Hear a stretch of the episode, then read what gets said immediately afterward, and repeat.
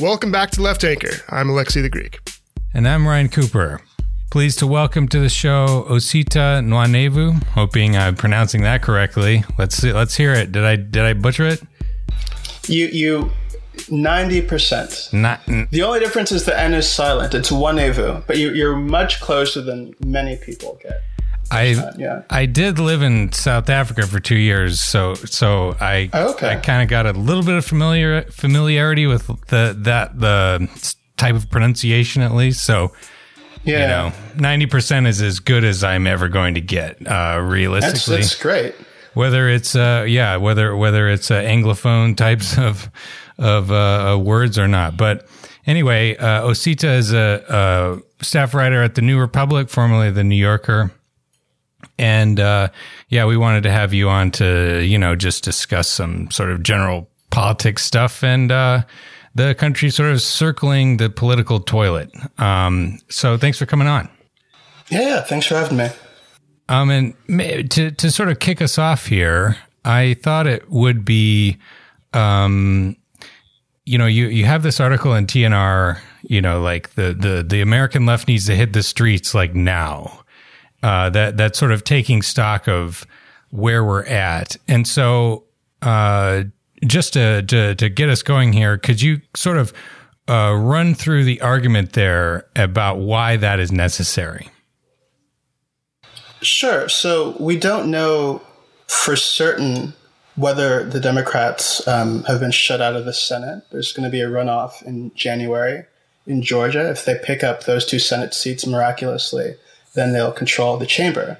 Um, that doesn't seem like it's very likely to happen, though. Like, people should Yeah. donate, phone bank, whatever they, you want to do to, to help with those races. But it's looking like Mitch McConnell is coming back as Senate Majority Leader. Republicans are going to can keep controlling the chamber. Um, and so everything that certainly I and many other progressive writers had hoped for coming out of a Democratic Congress and a Democratic presidency, um, whether that's substantive legislation like a climate bill, some kind of health care bill, or structural reforms that would have been necessary to um, retake the Supreme Court and um, you know add new states and all that kind of stuff and, and and bolster American democracy. None of that really seems like it's going to happen. um, and so it, we're in this dark moment where I think the left has to really think about alternative ways of getting its way. Um, I wrote at the beginning of the year a piece in sort of package about the last decade um, on how the 2010s were really uh, people don't really think of them that this way, but they're they're really a, remarkable decade for mass protests, starting with you know Occupy Wall Street, going into the Fight for 15. We saw the protests in Ferguson. Um, we saw the demonstrations against the Keystone XL Dakota Access pipelines. Um, in just the past uh, couple of years, actually, we've seen a lot of labor actions, teacher strikes that actually got uh, concessions and, and, raised pay in places like West Virginia. Um, there are all kinds of successful movements I think we can look at over the past decade or so that should illustrate to us that good old fashioned direct action, getting out into the streets, mass organizing, can actually get the goods. Um, that might not be big policy swings at the federal level, but certainly at the state level and the local level, you can do a lot if you just get people together and and organize um, in this way. And so, to me, that that seems like what we should be turning to. If if it looks like we're not actually going to get very much out of um, a Biden administration, formally speaking, although another function of direct action can be pushing the White House to do positive things uh, through executive action. Uh, the courts are going to make that dicey, but what the hell? You might as well try, right? Um, so the piece is just basically arguing that this is a time to sort of think of ourselves as a movement. Um, and, and what that means to me is thinking about each particular issue. What are the, the specific veto points? What are the specific institutions, specific actors that we can uh, try to pressure into doing the right thing or moving in the right direction, you know, not just expecting everything to, to come down from the top. Um, this is something I think there's one of the strengths of the Bernie Sanders campaign, right? The whole not me, us thing. The understanding that even if we had elected Bernie Sanders and even if Democrats had taken Congress, you would still need a movement behind him to really galvanize the public, actually push things through, ensure that pivotal senators were being pushed on certain things, right? Yeah. Um, I think that understanding has to carry over now, even though the situation looks bleak. I think that there's still room for action. There's still room to, to get things done as a, a popular movement. That's the flip side, isn't it, of um, the hero worship? Is is if it's indeed not me, us, if it's indeed not any particular candidate that comes to office that will save us, then we should be less less uh, sanguine, less worried when, say, the GOP takes the Senate, uh, because it was always going to be us that that was required to to push for the change and to make it happen and to organize. Um, and I was struck by in your piece by a few things. The the point that you reiterated there about not just pushing Biden left, but finding the pressure points, finding at the state, uh, local, and federal level all the the people on issues that that we can um, strategize to take advantage of. Um, but also the timing. You said the next two to four months. You know, do it now. Get ready now to to act and get in the streets. So so maybe you could talk a bit about uh, that that urgency uh, as well as the strategy. Yeah, you know, I mean, I think in the wake of the Democratic primary, I think you saw a lot of very good writing about where the left should go electorally from here. Um, writing that took, you know, the loss seriously, the Sanders campaign, writing that looked very deeply at trends within the Democratic electorate and, and what we might expect to happen over the next three, four, five, however many years, right? Um, and at, at, the end of some of these pieces, you would say, well, you know, things are bleak now, but given current trends, uh, we can expect that by 2024, 2028, or 2032, we might be in a good position to actually take over the Democratic Party, you know. Um, and maybe that's true, right? Maybe maybe all of that works out demographically speaking. I think there are reasons to be skeptical. I, I you know, all that's complicated. Um, the thing that really keeps me up at night is that we have been told specifically on the issue of climate change that we have a very narrow window of time to start actually decarbonizing the United States um, to keep ourselves on the trajectory that, um, or put ourselves really for the first time on, on a serious trajectory to, to, dealing with this with this issue. Um, I think that issue in particular is one that you know encouraged me encourages me to say, look, like whatever we can do through direct action to actually bring certain sectors of the economy uh, in line where, where we ought to be on, on, on this issue. Like that, that we, we don't have the time to sort of wait for an electoral solution for that problem. It's not like poverty or healthcare, where you know obviously you want to help as many people right now as you can on, on those and other issues, right? But then you could also always tell yourself, well, someday, if we really, really work towards you know, mm. building a movement here, then someday we're going to get to a place where we, we will do single payer and we're going to uh, eradicate poverty. You know, maybe they'll take a generation, whatever. You, you can tell yourself that story. That is not a story you can tell yourself about climate change, right? This this is it. Yeah. Um, and so I think that issue, and I, I don't want to, to to press on on one particular thing and say it, it's necessarily you know more important than everything else, but that's that is I, I think that people who think about political timelines without that fundamental problem in mind um, aren't really thinking with the, the level of urgency that the moment kind of requires. We can tell ourselves that we're going to improve the situation electorally and build a mass movement um, that'll prevail eventually. But there needs to be some kind of effort today to, to, to deal with the climate. And, and maybe that's direct action aimed at the fossil fuel industry and trying to shut down certain things. I don't know what that actually means. I'm not, you know, I'm not an organizer. I'm not somebody who can speak with a lot of authority on some of these things. But I, I just, I just feel that that issue in particular is is the clock, um, and and that's I think what I was thinking about more than anything else when I, when I talked about the urgency. But you know, generally speaking. Um, on other issues too, like I don't know that it makes sense to really wait until we have the electoral answer um, to start telling ourselves we can we can take action. Again, there are things you can do on the state level, there are things you can do on the on the local level within your own communities to really improve things um, on a variety of fronts. So if we can start doing all that now, we, we, we ought to. Yeah, it it strikes me that the, that the climate point ties in directly with this sort of slap fight that that started to happen immediately after you know Democrats won uh, the presidency with with what appears to be the biggest uh, margin of victory against an incumbent since FDR in uh, 1932 uh, um, uh, when he beat Hoover in terms of like a percentage of the population. And, and, and, uh, you know, you, you have a lot of these moderate, centrist Democrats, whatever you want to call them, conservative, perhaps is the word, saying like, up, oh, Green New Deal is killing us. Conor Lamb, who actually did win reelection despite spending only, you know, $4,000 in Facebook in the last month of the election saying, up, oh, shale gas. We just can't talk about it.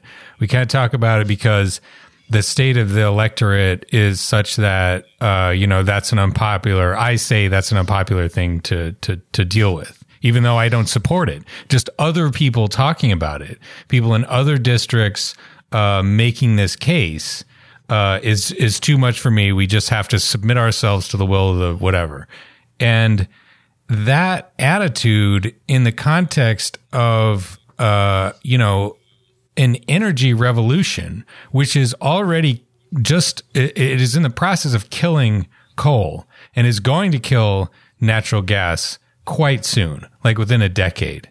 And you have, you know, the Democratic leadership and a lot of these sort of blue doggish new Democrats, whatever, whatever you want to call them, saying that, uh, you know, we, we can't try to anticipate this problem and sort of try to lead our electorate or politicize our electorate in a way that would uh, try to build a build a popular coalition around a Green New Deal or something else. If you have a better slogan than that, I certainly haven't heard one from from this crowd uh, saying that like, look, look, uh, Western Pennsylvania the gas it sucks. It's given us earthquakes. Uh, the work is really dangerous and it's very erratic. The the you know the whole thing depends on the swings of these commodity price movements which are all over the place. It really has screwed us up. It's like nope we're not going to do any of that. We're just going to completely you know turn on a dime you know on the winds of our sort of perceived political impossibility our learned helplessness and uh, if those are the people in leadership and they appear to be continuing in leadership. Pelosi's just got another, apparently another term as Speaker of the House, despite being 80 years old, and both of her top lieutenants are 81 and 80 respectively. Uh, uh, um, Steny Hoyer and and and uh, Jim Clyburn. That is, mass protest is all you got. You got to try to force them to to take the issue seriously. And the more they complain about how it's making them harder to win elections, the more it convinces me to say, oh, we need to keep doing this because it's the only way you're ever going to actually try, you know, um, because otherwise I'm quite sure they would just, uh, you know, they would go till the day they die just failing on the biggest problem we've ever faced as a species, right? Yeah, I think I think all that's right. I mean, so the climate is interesting because I mean it doesn't really fit into. People have tried to make it fit, but it doesn't really fit into the other post-election diagnoses that we're seeing. Like I, I am somebody who uh, thinks defunding the police is is a perfectly defensible idea on the merits. I'm somebody who thinks Absolutely. socialism is defended on the defensible on the merits. At the same time, I recognize that there are places in the country where it's hard to run on that, and that message can be damaging. I'm willing to accept that. I don't know that we've seen a lot of evidence that that was what happened last week, but I'm willing sure. to accept that as a possibility. Climate policy is different. Like people do want to switch to a clean energy economy. If you right. take out, separate out the component parts of the Green New Deal, maybe strip out the Green New Deal as a name and just ask people, do you support a green jobs program where you're giving people work, building clean energy infrastructure? People love it right? Mm-hmm. This this basic trade off that Republicans always try to make. Do you support economic growth or, or protecting the environment? People choose.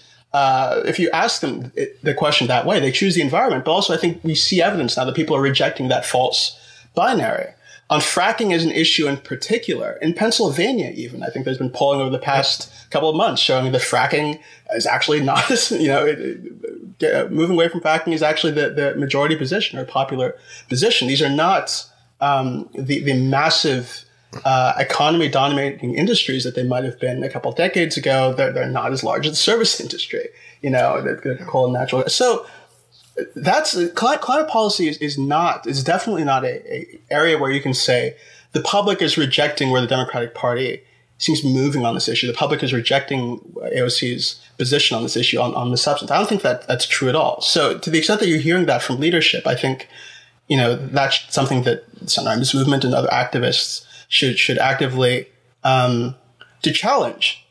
But, you know, to your point about where direct action fits into, into this and, you know, the extent to which, um, it seems to be the only option for moving uh, Democratic electeds in leadership. I think it's very important, and I, I mentioned this in the piece that uh, I was talking about earlier that I wrote early uh, at the beginning of the year.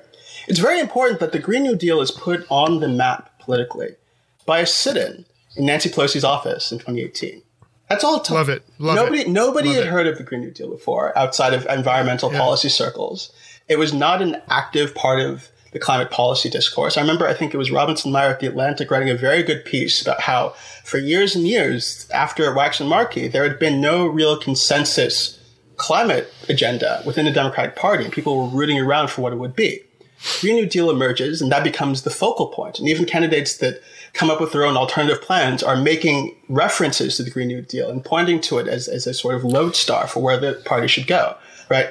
Direct action did that. The Sunrise Movement physically going into a space and occupying it and communicating with the media did that, right? And so that, that's something that I think has been one of the most encouraging things to see over the past um, couple of years. It's really given me a lot of hope.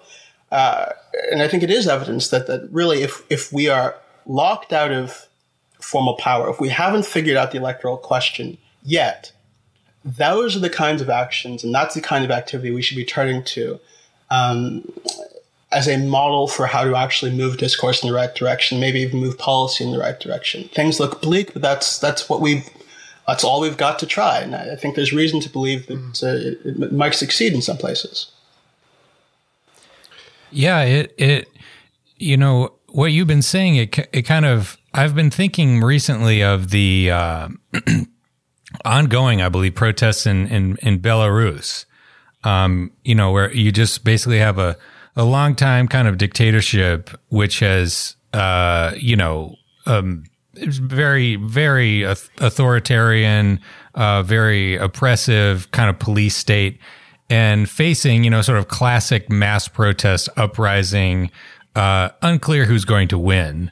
Um, you know, uh, you, you don't want to declare victory, um, you know, too early or anything, but like this sort of thing has worked in the past. Many places, many countries in uh, Eastern Europe, the, the color revolutions, velvet revolution. Um, and it strikes me that America is already kind of there in many ways. I mean, the George Floyd protests were, uh, you know, by by any sort of realistic count, probably the biggest mass protest in American history, and that was, you know, uh, around an issue which had been very carefully politicized uh, over the past several years. You know, the the issue of police brutality, uh, you know, and more broadly, like the kind of lack of quality services that is that is endemic in in impoverished and especially you know mi- minority communities in this country and saying you know that like the slogan of defund the police uh, being an indictment of a state which ha- which has just completely failed to cater to like half the population and all that it has is a sort of like club wielding you know uh, uh, uh, brutal police force to beat the shit out of people who who who uh, get out of line, and you know, um, all that you know, it's impossible for me to see that happening without the the predecessors of the the Ferguson unrest and so on. And all of the various, you know, coverage and, and activism around the, you know, I mean, literally hundreds of people have been killed by police. And so it seems to me like, you know, even a ruthless dictatorship cannot, uh, you know, it needs some kind of legitimacy. You know, it needs buy-in from a critical mass of the population to be able to survive. And if it has enough popular protest against it, it it it won't. You know, I mean, that's that's been true of of pretty much everywhere. You know, you you can suppress like pretty significant populations of uh, you know, of, of, of protesters and so on if you're sufficiently ruthless. But, you know, like this, to me, it seems like that's, you know, one of the big tasks of, of like activists, um, writers and, and, and, you know, whoever is sort of interested in politics is trying to replicate the success of the Black Lives Matter movement in terms of, you know, mobilizing a significant chunk of the population. You know, as our friend Dave Kibe says, the, the most fundamental part of politics is slack. Like most people are not paying attention. And if you can just get 10%, 10% is enough to like take national power. You got a 10 to 15% mobilized uh, population. That's it. You're done. And, uh, yeah, you know, taking that you know what you've what you, like that incipient mass mobilization around climate to me seems like you know the the the the the task of of of us all to cement that in place and and make people take the science uh, uh, as politically uh, as radically as they as they should. Um, it's a tough task, but it seems like we're you know we're kind of getting there. Yeah, and, and you wrote Osita about the consciousness that's been raised to the point where you know if Trump didn't step down, uh, general strikes seem to be on uh, on offer. Right, enough people seem to be aware of that threat to democracy uh, and seem to understand how a general strike could work. That that is something. Um, that is, is, is, somewhat new in the political consciousness on a, on a mass scale. And it seems like there is more opportunity for increasing you know, the, the ability to mobilize and, and, and educate in, in these ways. So, um, you know, I, I wonder if we think about, um, you know, how to shift the consciousness away from seeing, and maybe this can feed into our discussion about the kind of the soft coup of Trump and the debate over that. Uh, seeing Trump as as singular. I mean, we have this thing in this country. We have heroes and villains, and, we, and it's like they they embody everything that's wrong or good. And and so if we can shift away from the dangers of Trump um, to understanding the necessity for activism to respond to all these structural problems, um, maybe we could take advantage of of people willing to to go out and and save save the country from itself, right? So I don't know what your thoughts are about uh, about that.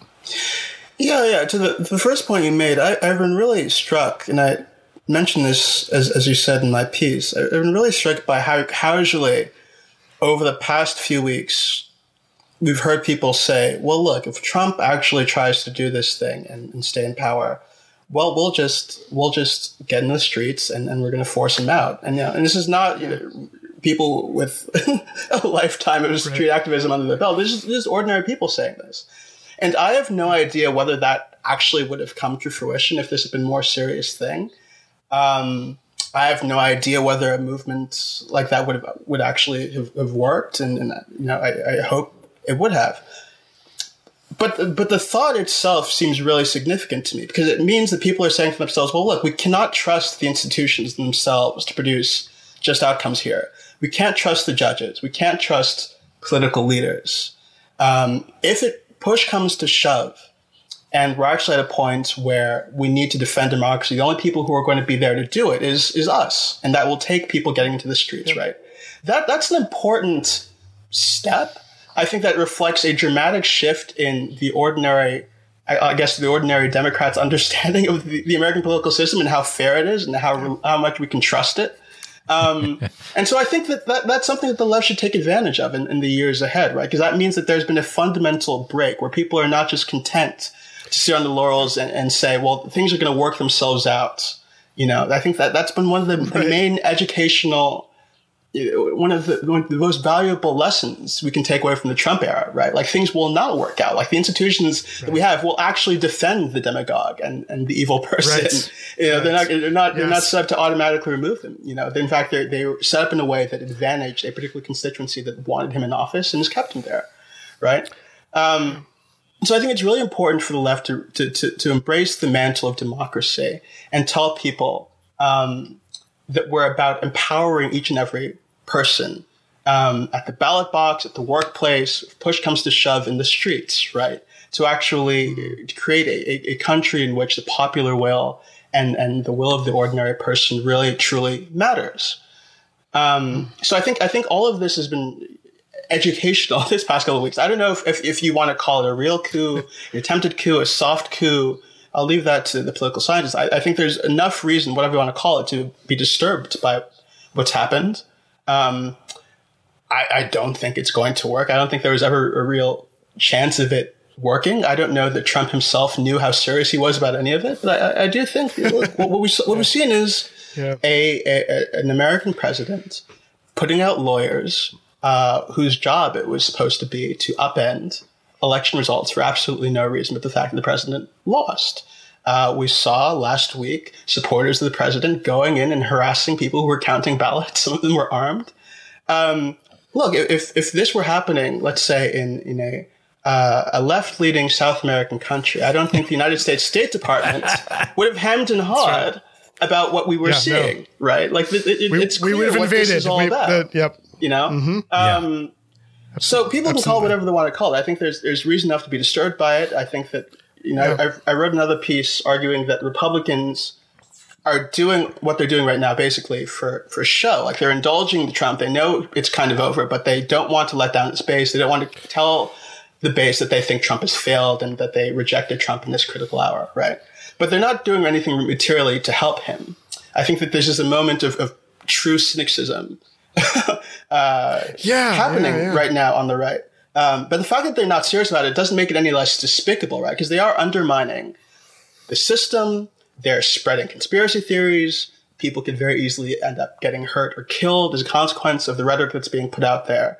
Uh, this is just one more uh, notch in the infinite line of notches against the Republican Party in this country. Um, so, yeah. you know, I, I hope that people take that away too, that even when Trump is gone, we will have with us still a political party that was willing to indulge him to the very end, even though it was fantasy, right?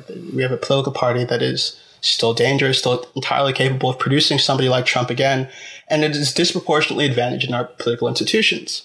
Um, unfortunately, again, we don't have, it doesn't look like we're going to have uh, enough formal power to do anything about it uh, under Biden. But, but again, this faith that people found within themselves in the power of mass action, capacity of ordinary people to come together and, and to push for change in the streets if necessary. I think we're going to have to lean on that and, and hope that the, the left can channel that into in a productive way in the years ahead.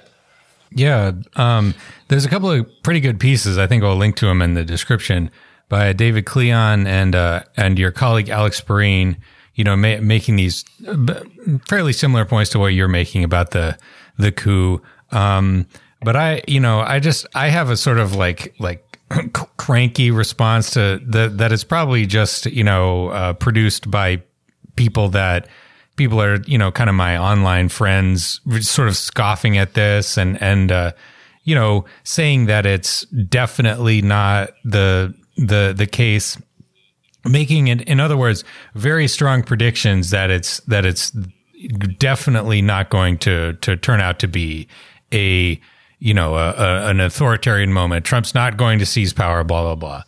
And, you know, what that sounds to me is, is like Maggie Haberman's uh, uh, talking to uh, Keith Ellison in 2015 about whether or not Trump was going to win the Republican primary, and she just laughed in his face.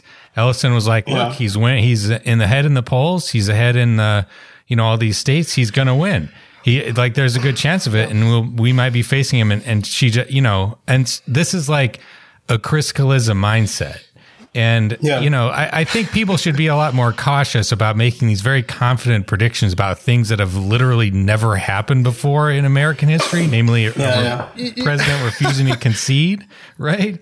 And it's a very weird thing, Ryan. This is my hobby horse, the epistemology of possibility. yeah. So, so you have this this weird paradox, right, where people are are very certain of what can't happen. Like we can't have socialism, we can't have Medicare for all. I just know, uh, and they also know that like Trump can't win, and so so like they have this weird uh, like relationship to what's possible, where they're certain of the ability to predict the future in terms of what can't happen, but they don't bring that kind of uh, ability to know the future future to inspire the possibility of what should or could happen. And it's just this very weird thing. Like, and it, and it cuts off the ability of us to organize and fight against those, you know, potential dangers at the same time as it kind of like cuts off and makes impotent the, the desire or will to act for changes that we need. So it's a very weird thing, this kind of centrist, you know, relationship to, to, to knowing the future. Um, yeah. Certain things are def- definitely not going to happen and other things definitely can't happen. Um, and, and it leaves us uh, relying on the elites, I suppose, is the result, right? Yeah, yeah, I hear you. I mean, I, I, I think I, I think there are good reasons to to not be too pessimistic about the possibility that Trump will actually prevail here. But at the same time, I, I think you're right. I mean, I think we've sort of lost the very healthy sense that we had in November of 2016 that the the window of political possibility that we thought was was narrow was actually uh, had been exploded by the event of Trump's election. If, if, if, somebody like Trump can get into office, then what what isn't possible, mm. right? For, right, for, for, right. for, better or for worse, right? That was something that we I think people carried with them in the immediate aftermath of the election. I think we've acclimated ourselves to him um, and have come to see him, as, see him as normal, and so so that sensibility is sort of atrophied. But I think it's still fundamentally true. Um, yeah. This is, I, I think that there are antecedents you can point to for sure that, that led to Trump and that brought us here. But it is a really weird and, and strange and remarkable thing that's happening and that should, that should yeah. basically have, yeah. have destroyed our, our, sense of confidence and certainty. I think that the result last week should have destroyed our sense of confidence and certainty about right. certain right. things and how electoral politics were, were supposed to work. Um, so, you know, on, on the specific question of Trump's authoritarianism and what, what's actually going to happen, um, I'm encouraged by Trump's laziness. I'm encouraged by his incompetence and the incompetence yeah. of his team. Right. The fact that they're rooting around for right. James Baker, uh, you know, like a yeah, like a week yeah. into this thing or whatever. There's something you should have probably thought of before you, you got started here. Um, at the same time, though, like I, I, I, don't think we should be waiting to see whether this turns into authoritarianism. This is like an authoritarian moments right now. That doesn't mean that people are being rounded up and carted away and all that dramatic stuff, but you do have a president just as an individual who is blocking a presidential transition, who is put a, is sent a command down that the next administration is not to be provided with certain information, it's not being allowed into certain buildings, it's not be, it's not to be um, permitted to engage in the formal process of, of transitioning power that's an authoritarian thing that he is doing. You know, it's not yes. people being put up you against know, the wall and shot, but that's that's that's right. authoritarianism to me. There's this weird move. So, like, we love Corey Robin. We've had him on the pod to talk about his great book on Clarence Thomas. We, you know, he's he's a, a tremendous political theorist and there's something absolutely right about what he's saying, but here's here's the issue I have, and here's maybe the problem in the debate from my perspective, which is like I think his point is that so many things that people attribute to Trump as being exceptional are are, are simply things that the party has done through the institutions and through the normal mechanisms of our government over time, right? Like so so like Trump seems outrageous because he is outrageous, but the harm he's doing has been done through the normal accepted ways, right? and, and, and and so like the courts, as much as we want, you know, we fear norm erosion, so the courts are our savior. Corey Robin is absolutely right to say, actually, the courts have been inflicting harm on people, right? And, and actually all these things, like Trump is using lawsuits right now. Like that's, that's the mechanism through which he's trying to do the things he's trying to do. And, and so like, I agree that the, the, the reminder of the GOP generally and these institutional designs are themselves, uh, you know, sites of harm. That's totally true. At the same time, they're also sites of struggle. And it's not good to just let the courts not care about pretending they're objective anymore and just like forego the legal fiction that they're trying to actually adjudicate based on law rather than partisanship. Like that norm erosion is bad, right? Like, yeah. so, so, so for me, it's, it's, it's it's both and it's true that all this harm has been done through these sites of struggle through like the the constitutional designs and through the you know but but that doesn't mean we don't like try to contest the fact that Trump is using the courts to do his tyrannical will, right? Yeah, yeah. I think that's absolutely right. I think that's absolutely right. Um, and you know, I, I come down. I don't know where I come down. I think that the fascism question is sort of like a separate question. You have to disentangle from the authoritarian question a little bit. Sure. Um, yeah. But I, but I'm, I, I, don't know. I see this debate happening um, and I, I, I, think I come down where you do. That it has to be at both ends. You recognize that what's happening now is a product of institutions being formally used in certain ways, and at the same time, there are actors within these institutions who are actually doing the work of, of making it work for them. Um, yeah.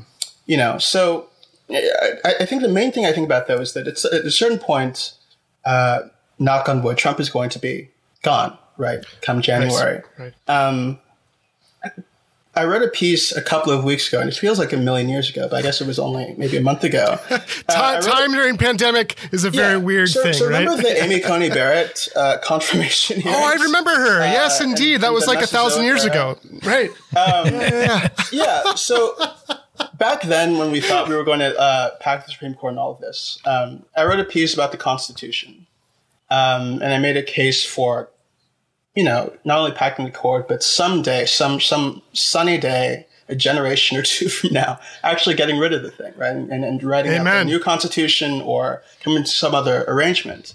Um, but to me, the, the, the, sclerosis of those institutions and and the difficulty of changing them, that to me is the authoritarian, if you want to call it, thread. Like it doesn't, it's not contained within a particular person. It's contained within these structures that that are, are bringing us to a place where we have minority rule in this country functionally. You can argue we're already there, honestly, uh, on a number of fronts. But but I, I think it's important to as you said, do this sort of both end where we, we look at somebody like Trump or people who might come after him, like Josh Hawley, Tucker Carlson, whoever it's going to be, and say, well, this person protect, presents in his person a, a set of threats um, that are emanating from what they're going to do as a particular agent.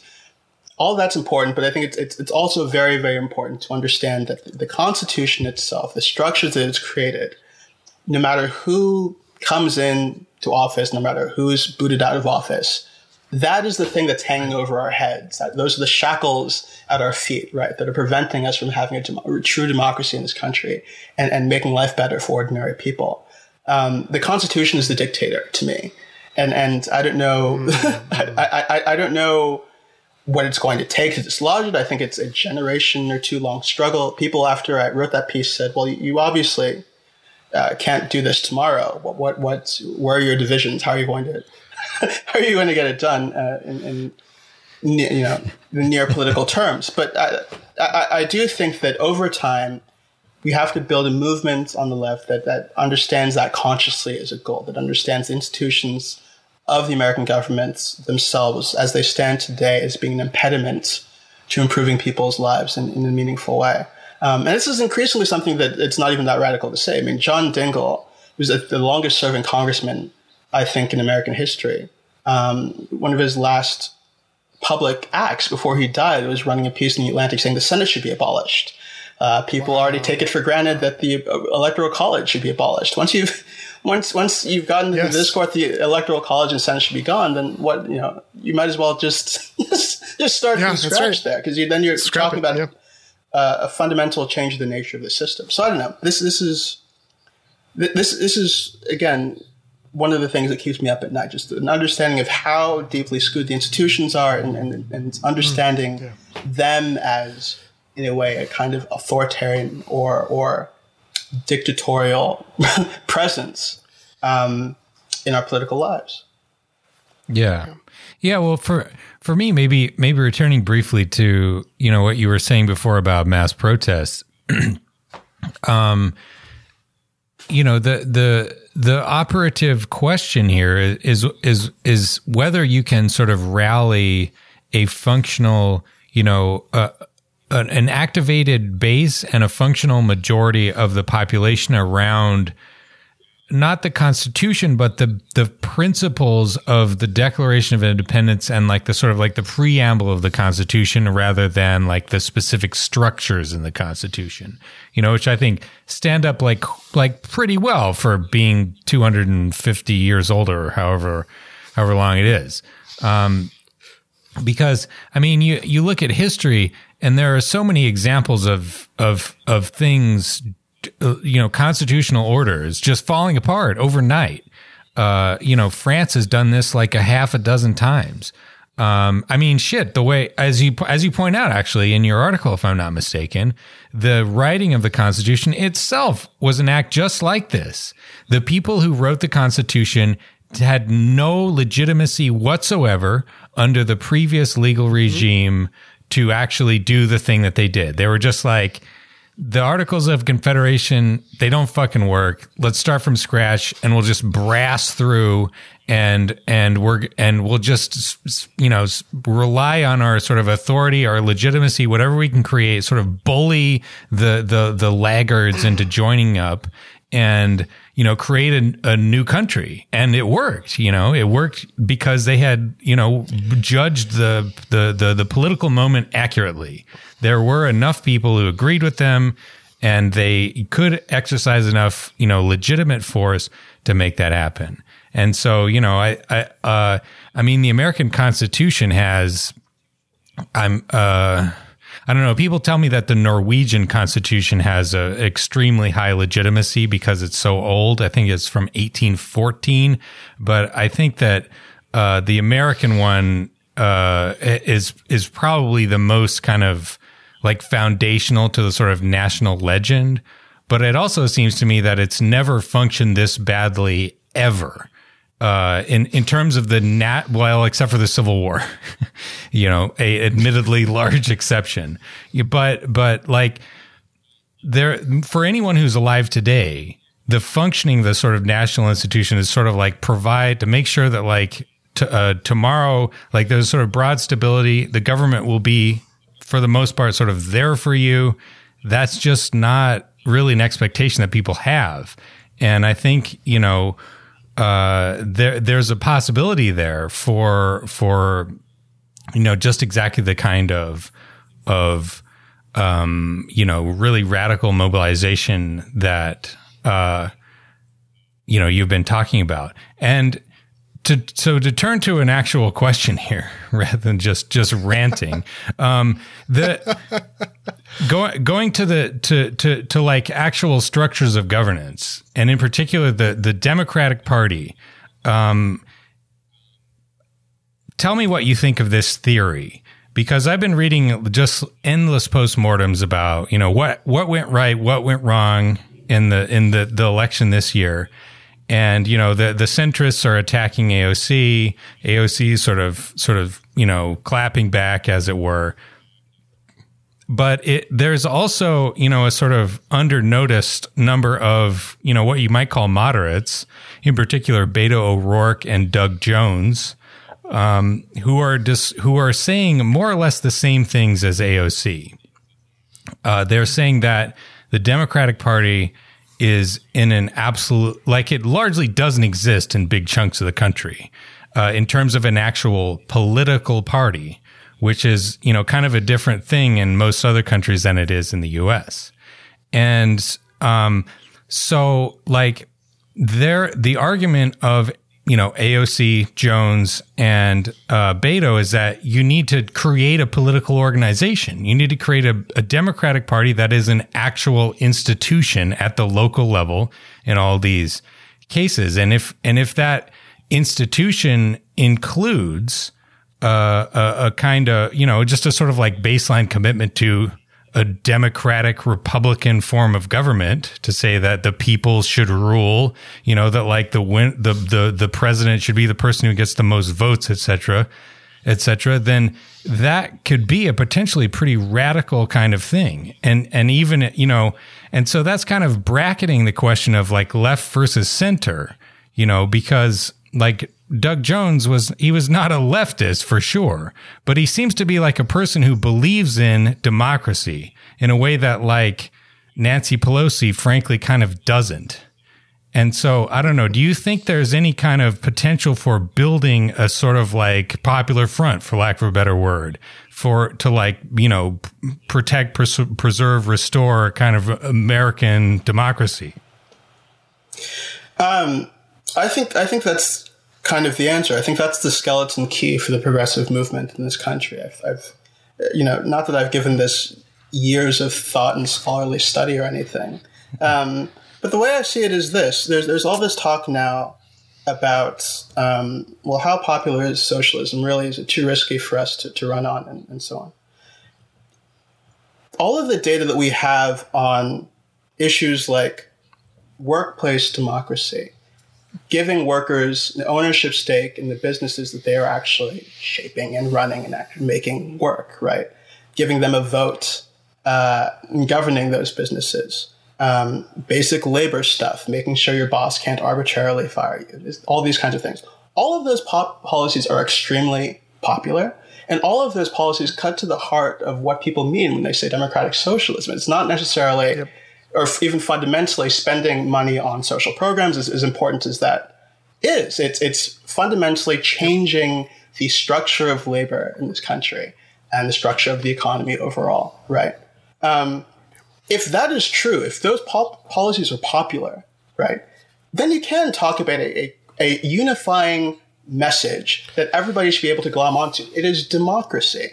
It is democracy at the ballot box, making sure that your vote can't be thrown out, making sure that your vote means something in the presidential election, making sure we are expanding the franchise. And it is democracy at work, making sure that you have rights, you have a say, you have a share, um, and everybody, you know, is equal on that level. Right. That this this this to me is is the answer. Right. We have we talk all the time about what can we sort of tell ourselves as a story about this country and, and, and um, what parts of our history should we recover and and, and um, really be proud of, whatever. Um, the, the pattern has always been, well, we're going to harken back to the documents, or we're going to harken back to the founders, the particular people who, who set this thing up. What we need to, to, to really claim is, again, democracy, the idea that, that a mission that we can take on as a country is becoming the, the center, the cradle for democracy, on Earth, where we can we can make democracy work as an experiment here. Um, if, if we put our minds to it, if we all work together, and and and that that is a project that can be a great hope for the world, right? Um, that to me is, is kind of the unifying message, unifying theme. Nobody nobody has negative associations. Maybe maybe conservative Republicans do. The vast majority of the country is not a negative association yeah. when you talk about yeah. democracy. If those are the terms where talking in, whether it comes to the economy, whether it comes to politics. I think it's something that people can glom onto, whether you are a, white working class person on the Rust Belt, you're a college educated person, you're a young person, African American, Latino, whatever it is. People like the concept of democracy. People want to feel empowered, and that should be the message. Um, and so, you know, th- this organizational question of, of what kind of infrastructure Democrats should be building around the country, I think it should be oriented towards getting people to think about progressive policy and progressive issues on that level, right? I think one of the most important facts that anybody thinking about American politics can carry with them at all times is the fact that Barry Goldwater lost in 1964, right? The conservative movement was washed, washed in 1964. Yeah, that's right. That's they were right. crushed. And it would have been very easy for them to say, well, look, this doesn't work. This, this is not uh, an ideology that it appeals to the majority yes. of the American electorate. We're just going to pack our bag and go home, or we're going to go to the center. That's not what they did. They created institutions, they created think tanks, they created media organizations, they got a lot of money, and they set about for the next 16 years trying to create a base for the ideology. They were helped out a little by historical events and, and the backlash to the late 1960s, but they put in work and resources to building conservative ideology to the point where it could stand on its own and elect Ronald Reagan president and evolve into the force that we have uh, plaguing us today, right? That is the way people should think about movement building to me. Um, it, it's an understanding that you need to build ideological infrastructure that reaches people, gets them to think about politics in a different way. That's not work you can do over the course of a campaign. You're not going to convert people, you know, uh, doing door to door canvassing over a couple of weeks late in the fall, right? This, this is an on the ground, years probably uh, long effort to, to really reach people in communities where progressivism is difficult right now and getting them to change. This is what AOC said. This is what Doug Jones, I think, and Beto O'Rourke were also talking about. And I think that there's already an understanding, whether you're talking about on one end uh, the DSA, on the other end uh, a more mainstream organization like Indivisible, right? There's an understanding that progressives need to be everywhere, that they can't take any part of the country for granted, and if you work hard enough and, and think long and hard about how you're trying to reach people, you can create and build a constituency for progressive politics anywhere in this country. It takes time and it takes effort. As I said at the very beginning, we don't have a lot of time But look, this, this is something we should throw ourselves right. into, and I, and I think that democracy Yeah. should be the unifying theme, the unifying message, the way that we think and, and communicate uh, what we're all about to people. Because that's that's something that people can glom onto. It doesn't take reading a lot of, of dense theory. Yeah, it yeah. It's not it's not a scary idea. Um, I think it, it, it's something that seems commonsensical to people as, as a positive value.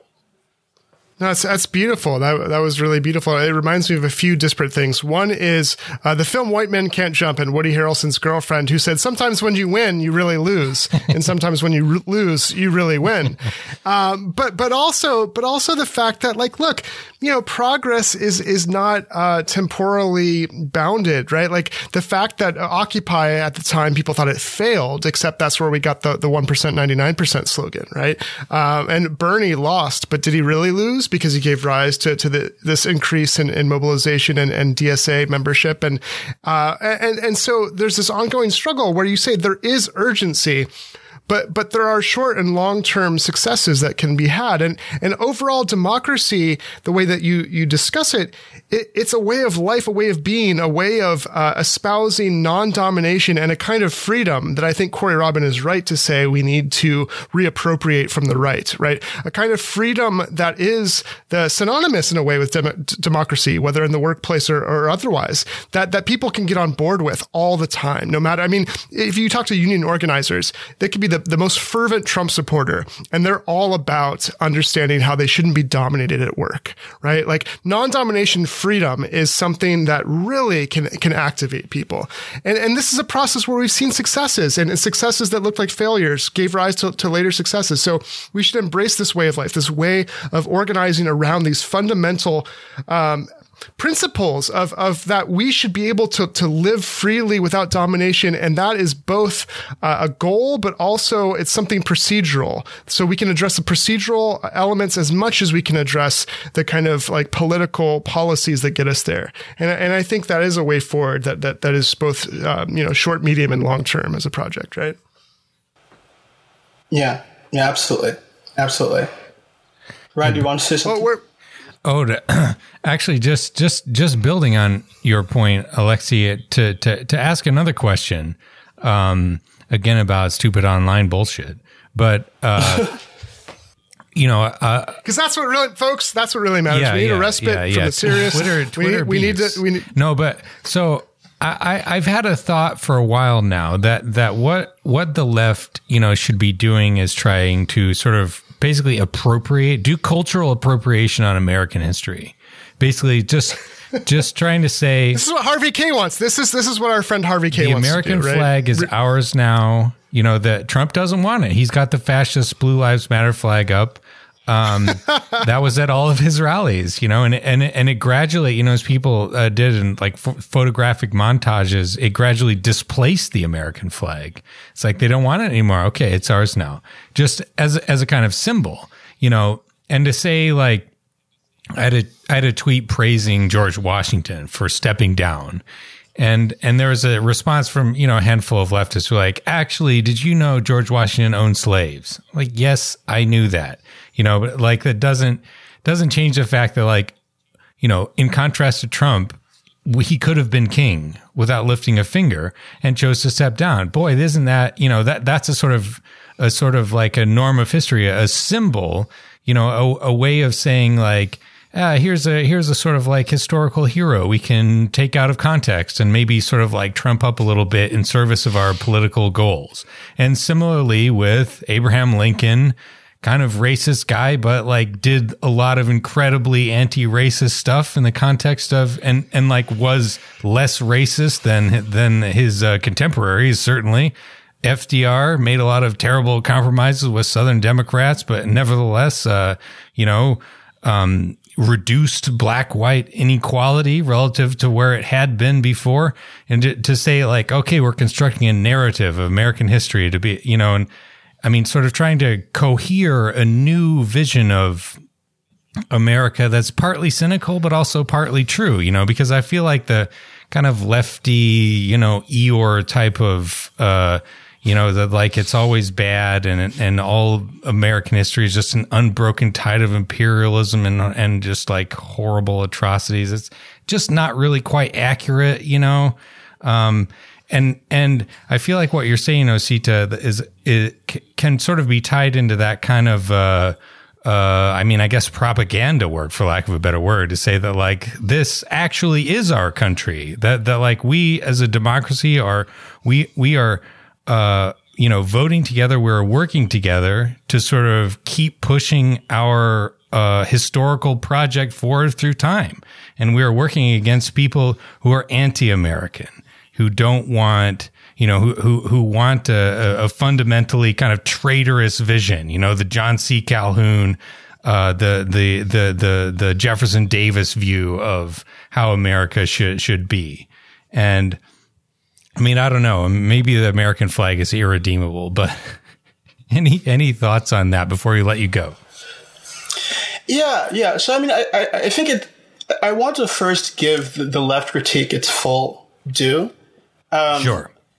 If if you want to build an international working class movement, if you think that is fundamentally necessary given that capital is itself transnational and requires a collective effort by the working peoples of the world to, to defeat it, um, you have to think very carefully about building a political approach that is defined too much by the context of one country and conditions within one country, particularly a country that has spent much of its history subjugating and, yep. and murdering people abroad. I think that is that is very something to take very seriously. I think it's it's worth taking very seriously the idea that some of the iconography uh, of this country can be alienating, can be something that distances uh, people who might be allies in the struggle from from the fight. I think all of that is is true.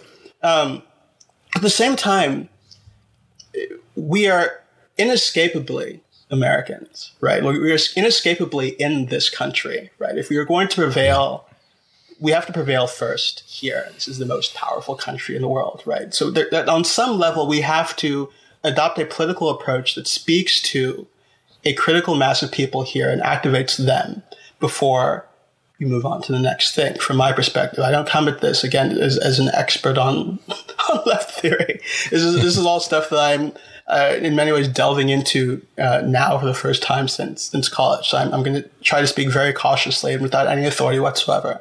But you know, as long as we're here in the United States, right, we should start about trying to figure out how we can actually succeed within this population and bring people over to our side.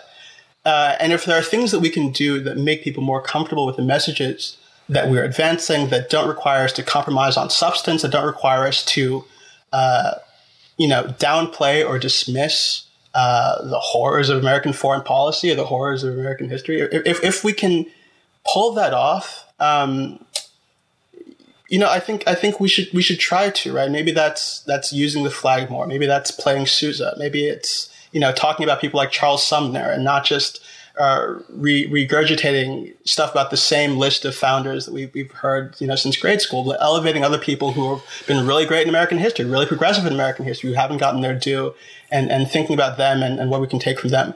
You know, all of those things to me are, are worth trying.